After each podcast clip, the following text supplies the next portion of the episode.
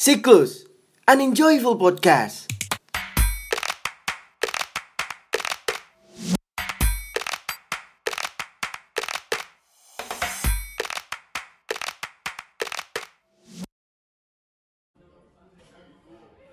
Hai guys, sumpah kalian harus nyobain produk ini. Jadi dia tuh hand body lotion gitu dan dia bisa mencerahkan dalam waktu seminggu dan gue udah buktiin sendiri bener-bener kayak gitu hasilnya. Kulit gue sekarang udah rata. Jadi kalian harus cobain ya. Buat detail produknya bisa cek caption aku. Thank you. Widih, konten terus nih. Lagi endorse ya? Hah? Iya nih. Kemarin gue di DM sama produk pencerah kulit. Anjay, temen gue jadi artis TikTok nih. Ih, iya, soalnya iseng-iseng berhadiah. Sebenarnya gue nggak nyangka sih bisa dapat followers banyak. Padahal menurut gue konten gue tuh gitu-gitu aja. Oh main juga ya? Jatah buat beli skincare bisa lo pakai buat hal lain. Iya, bener banget. Jadi lebih hemat.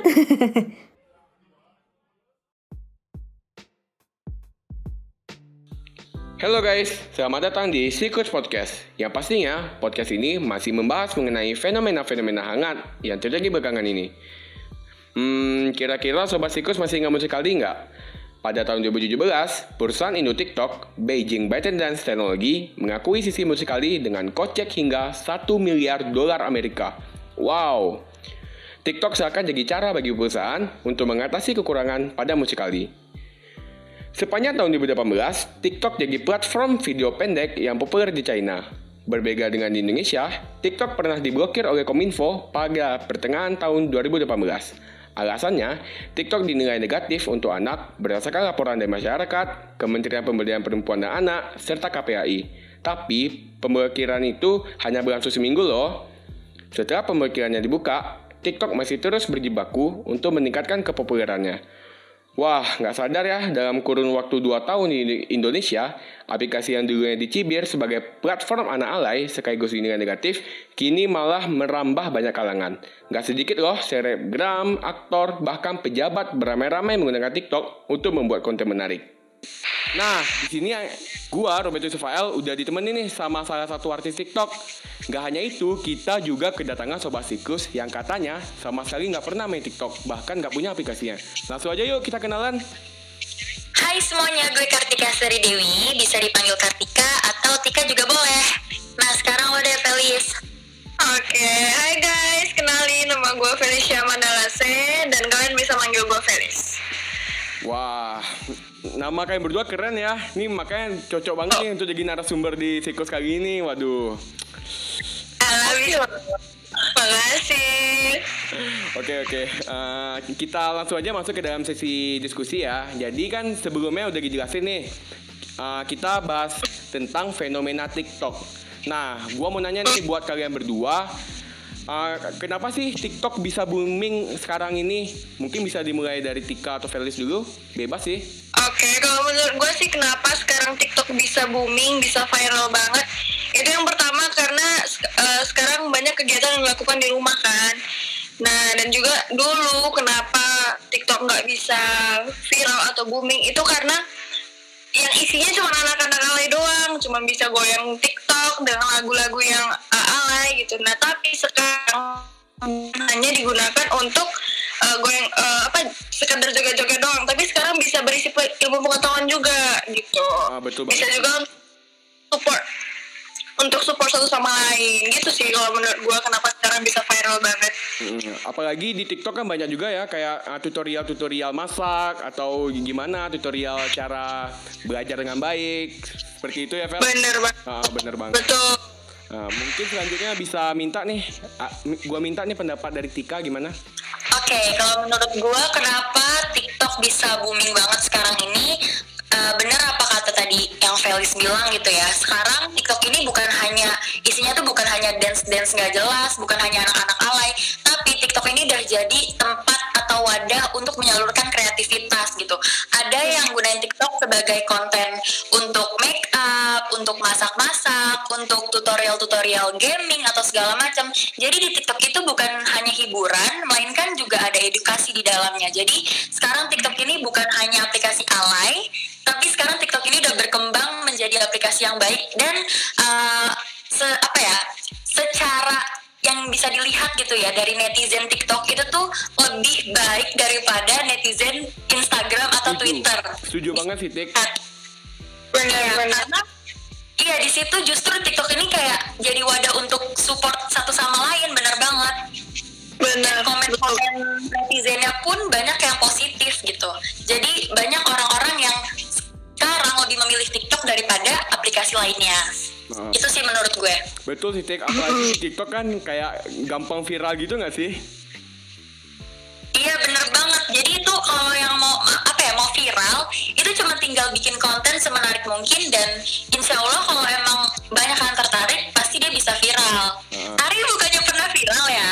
Wah, itu mah gara-gara ya cuma iseng doang, iseng buat doang. Cuma iseng-iseng aja. Oh, oh, Kan dari iseng itu makanya bisa viral. ya penting kita tetap buat konten yang positif ya, yang tetap memberikan edukasi ke netizen ya, yang jangan sampai negatif ya Harus kita buat. dong. Oke nih, ya jangan sampai sih konten kita tuh yang kayak menjatuhkan mungkin gitu betul Vel. Mm-mm. Oke, selanjutnya kita lanjutkan aja pertanyaan. Ini gue mau nanya untuk Tika nih. Tika sebagai pengguna sekaligus konten kreator di TikTok nih. Apa sih yang pertama kali Tika pikirkan pas download TikTok kon- dan konten jenis apa yang Tika sering buat? Bisa diceritain Tik? Oke, gini sebenarnya pandangan gue pertama ke TikTok itu emang udah buruk ya awalnya. Awalnya ya. Soalnya karena kita tahu kan waktu itu negara apa, dance-dance nggak jelas dan isinya emang anak-anak alay gitu kan. Tapi eh, setelah gue tahu gitu, TikTok kan banyak video yang masuk ke Instagram. Kayaknya TikTok sekarang udah nggak sealay dulu gitu kan gue mikirnya. Oke, gue download deh untuk hiburan. Pertama itu cuma untuk main TikTok tuh cuma buat lihat-lihat yang asik-asik terus sama kayak dance-dance gitu kan, banyak kan. Betul. Itu cuma buat main-main aja sama teman awalnya. Lalu setelah gue pikir-pikir kenapa gue nggak coba buat konten aja karena kan gue juga suka make up kan. Mm-mm. Nah sekarang gue banyak bikin konten-konten make up di TikTok gitu. Ya, gue baru Sama yang paling penting di TikTok itu gue juga bikin kayak apa ya, kayak semacam girl support girl dan itu kan emang lagi booming banget kan. Ya betul. Banyak banget orang-orang yang ngerasa insecure dan gue di situ bikin konten yang bikin orang lain tuh ngapain sih lo insecure, percaya diri tuh lebih baik kayak gitu. Lebih cintai diri. Itu sih konten-konten gue yang gue bikin. Lebih kayak cintai diri sendiri aja kan Tik? Self love. Iya benar itu harus banget self love. Betul betul. Nah, yang gua sih pernah lihat juga sih TikTok lo Tik. Wah, di situ mah uh, konten make up lu sih emang patut diacungi jempol sih, emang terbaik, parah. Wah makasih. Oke, oke. Setelah kita tahu nih pendapat dari Tika, sekarang gua mau lanjut nih ke Felis yang bukan pengguna TikTok. Kalau boleh tahu nih Fel, alasan apa sih yang bikin lu belum tertarik untuk download TikTok? Boleh tahu nih pendapatnya atau alasannya gimana dibalik itu? Hmm, ya alasan ya alasan nggak download TikTok. Yang pertama sih kapasitas handphone yang nggak cukup. Iya kadang-kadang ada juga sih teman gua yang emang uh, udah full memorinya emang gak download TikTok gitu. Emang banyak kayak gitu sih. nah, iya. sebenarnya itu sih salah satunya. Terus yang kedua juga gue juga orangnya bukan orang yang suka ini ya lihat-lihat eh, apa konten-konten gitu gitu loh. Gue juga orangnya nggak terlalu sering buka HP sih. Nah, cuman bukan berarti gue nggak mengikuti perkembangan TikTok ya. Gue tetap lihat, tetap lihat sesekali, tapi nggak terlalu mendalami TikTok lah gitu. Artinya frekuensi Instagram juga nggak sih video-videonya? Gimana sih? Iya video-video TikTok tuh udah sampai ke Instagram. Jadi walaupun kita nggak punya TikTok, kita tahu ada video-video TikTok di Instagramnya nggak sih? Nah iya bener, gue gue tau perkembangan TikTok TikTok juga dari Instagram sih, karena memang gue nggak punya aplikasinya sama sekali yaitu tadi. Yang pertama karena kapasitas handphone gue agak Iya iya iya. Oke. Artinya Felis emang frekuensi untuk mengikuti TikTok emang sedikit kurang ya. Palingan cuman hanya Iya. lihat di Instagram saja seperti itu. banget. Iya benar mah. Oke oke oke. Oke nih. kita lanjut ya ke pertanyaan selanjutnya. Ini khusus buat Tika lagi nih, untuk Tika sebagai pengguna TikTok. Oke, oke. Ah, pernah nggak sih Tik keluarga lu lihat lu lagi buat TikTok kayak misalnya lu joget atau lu lagi make up seperti itu dan gimana pendapat atau komentar dari orang tua lu tersebut apakah dia mendukung atau tidak gimana Tik Oke, kalau oke kalau misalnya ngeliat lagi joget-joget pernah dan paling kayak ketawa-ketawa aja gitu loh mereka. ya ya kayak dibawa asik aja ya TikTokan terus gitu loh. Kalau misalnya lagi iseng ya. Iya, soalnya konten gue pun di TikTok gitu loh maksudnya emang buat seruan aja, nggak di. Nah kalau misalnya make up itu mereka ngedukung banget, soalnya emang passion gue di situ gitu. Mm-mm. Artinya emang orang tua lu udah udah udah tahu ya Tik kalau emang lu emang passion lu di make up ya, emang hobi make up ya dari dulu ya. emang tahu tapi kadang tuh mama gue bilang ya ampun itu make up banyak banget ya namanya content creator ya nggak sih? Harus punya banyak gitu. Yang pastinya harus itu aja sih paling heran aja. Ya, yang yang penting harus ya namanya content creator kan harus gimana ya harus betul-betul melihatkan bahwa gua bahwa, bahwa content creator tuh emang modalnya tuh lumayan besar kan Tik untuk membeli seperti make up seperti itu. iya benar harus nabung dulu nabung dulu untuk beli ring light untuk beli beli eyeshadow gitu-gitu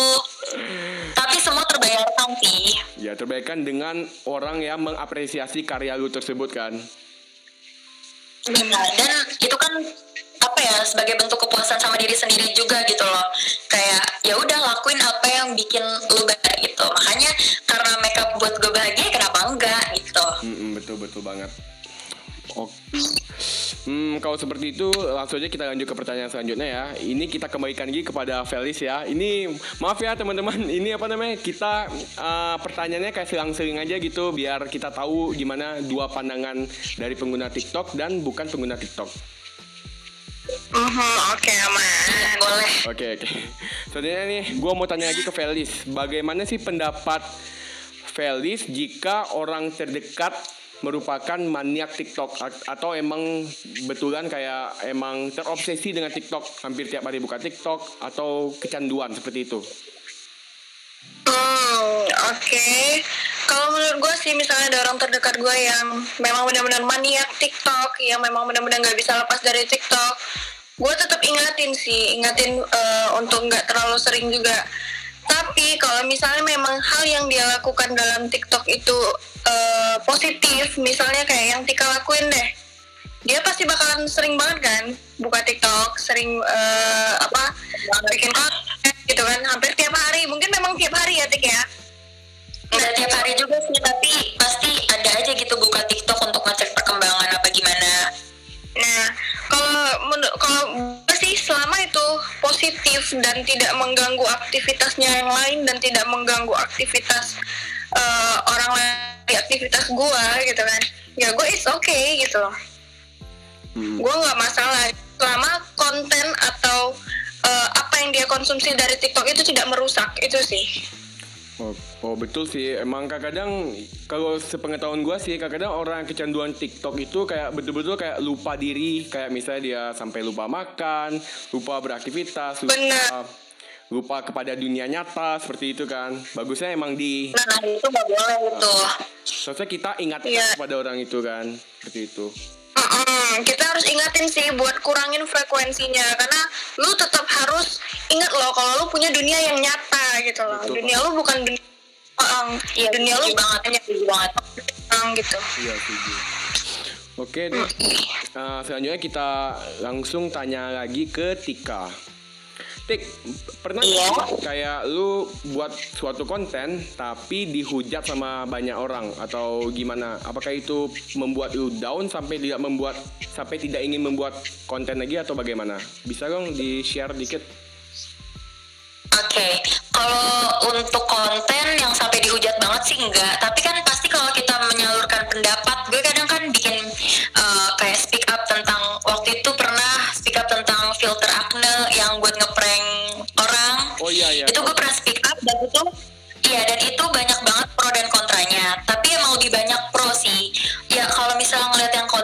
ya mereka gue pikirnya gini karena mereka belum pernah ngerasain gimana jadi akno fighter atau gimana gitu kan.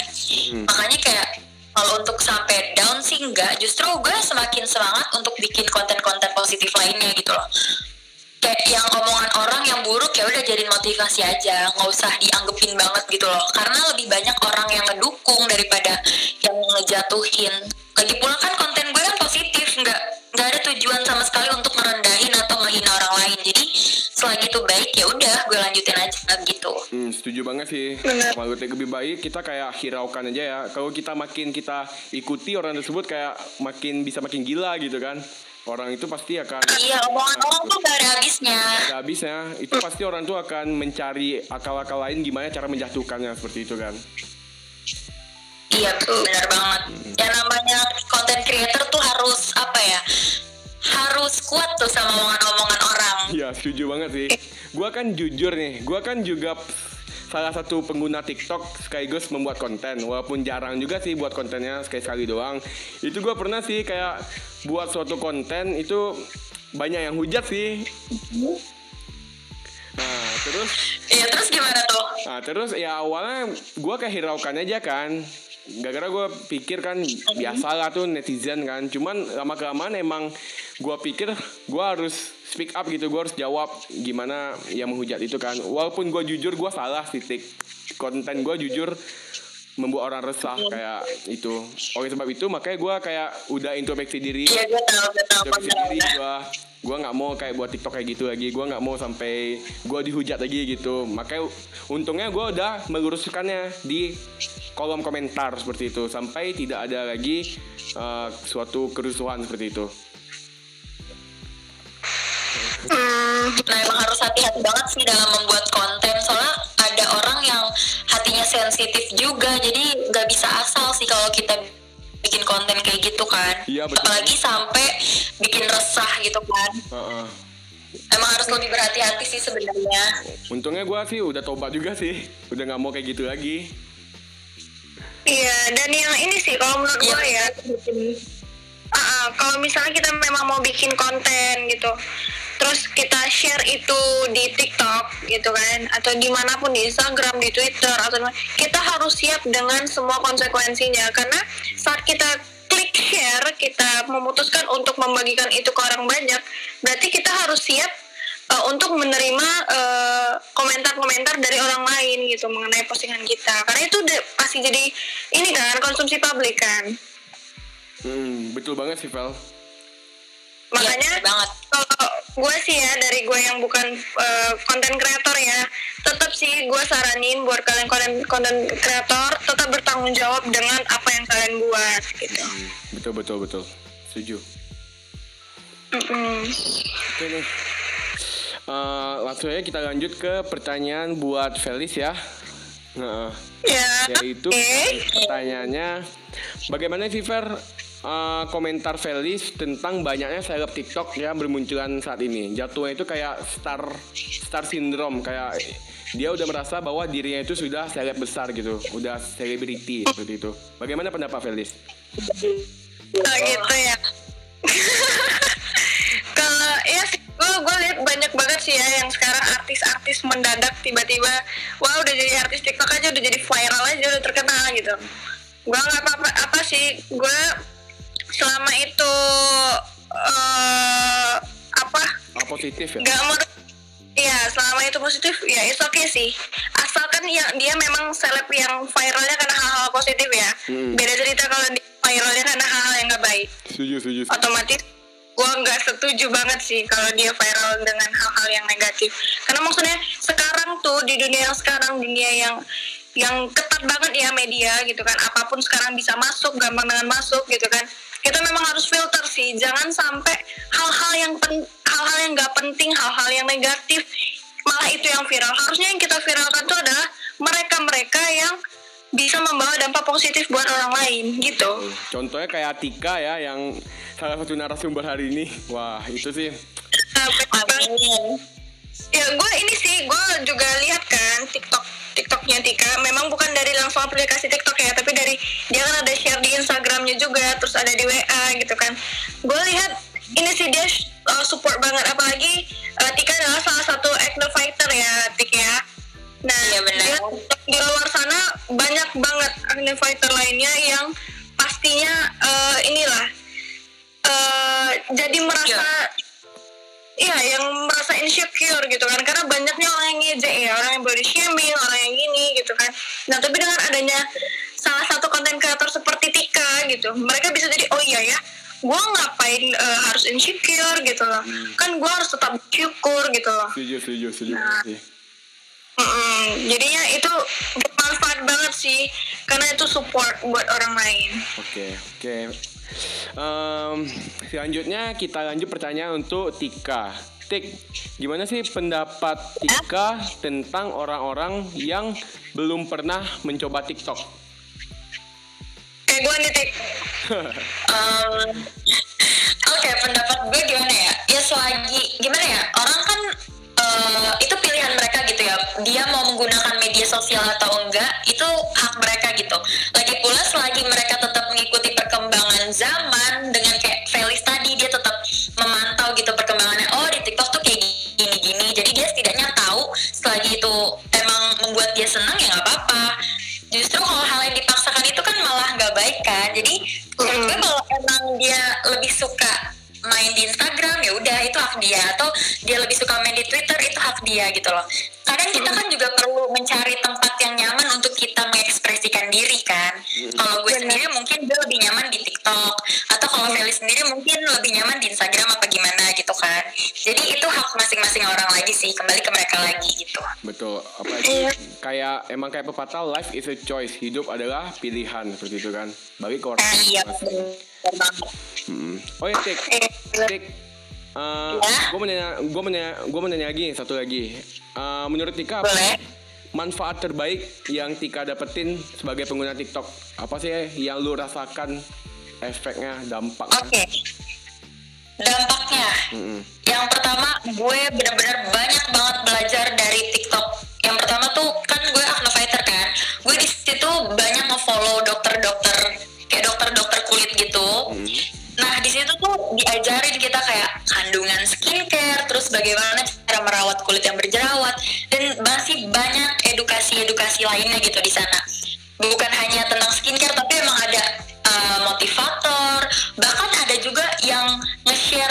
bagaimana pengalaman kerjanya, bagaimana ri, apa saat apa sih lagi diwawancara atau gimana itu banyak banget orang-orang nge-share itu. Jadi kita tuh nambah pengalaman juga di situ dari pengalaman orang lain yang akhirnya mengedukasi diri kita sendiri gitu. Dan itu bener-bener gue ngerasain itu dampak positif banget sih untuk diri gue gitu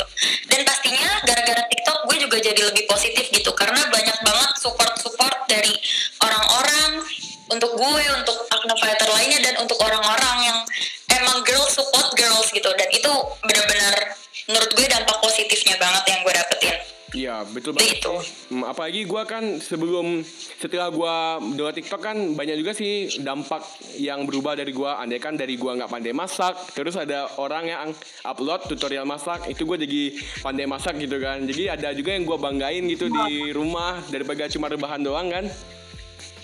Ya bener banget. Jadi lebih produktif juga kan? lebih produktif. Apalagi selama uh, pandemi COVID-19 kan kita hanya di rumah doang kan sesuai dengan peraturan dari pemerintah. Itu mungkin bisa mengisi waktu luang sih. Bisa jadi produktif daripada cuman tiduran doang. Nah. iya bener banget. Bener bener bener, bener.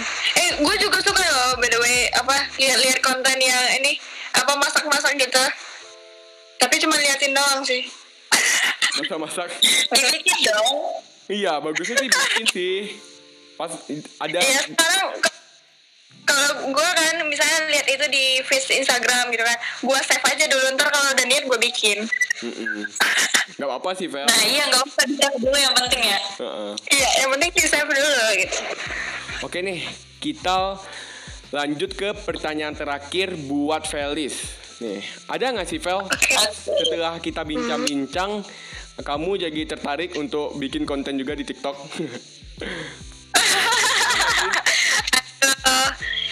Gue ini sih gue pengen banget buat eh, apa?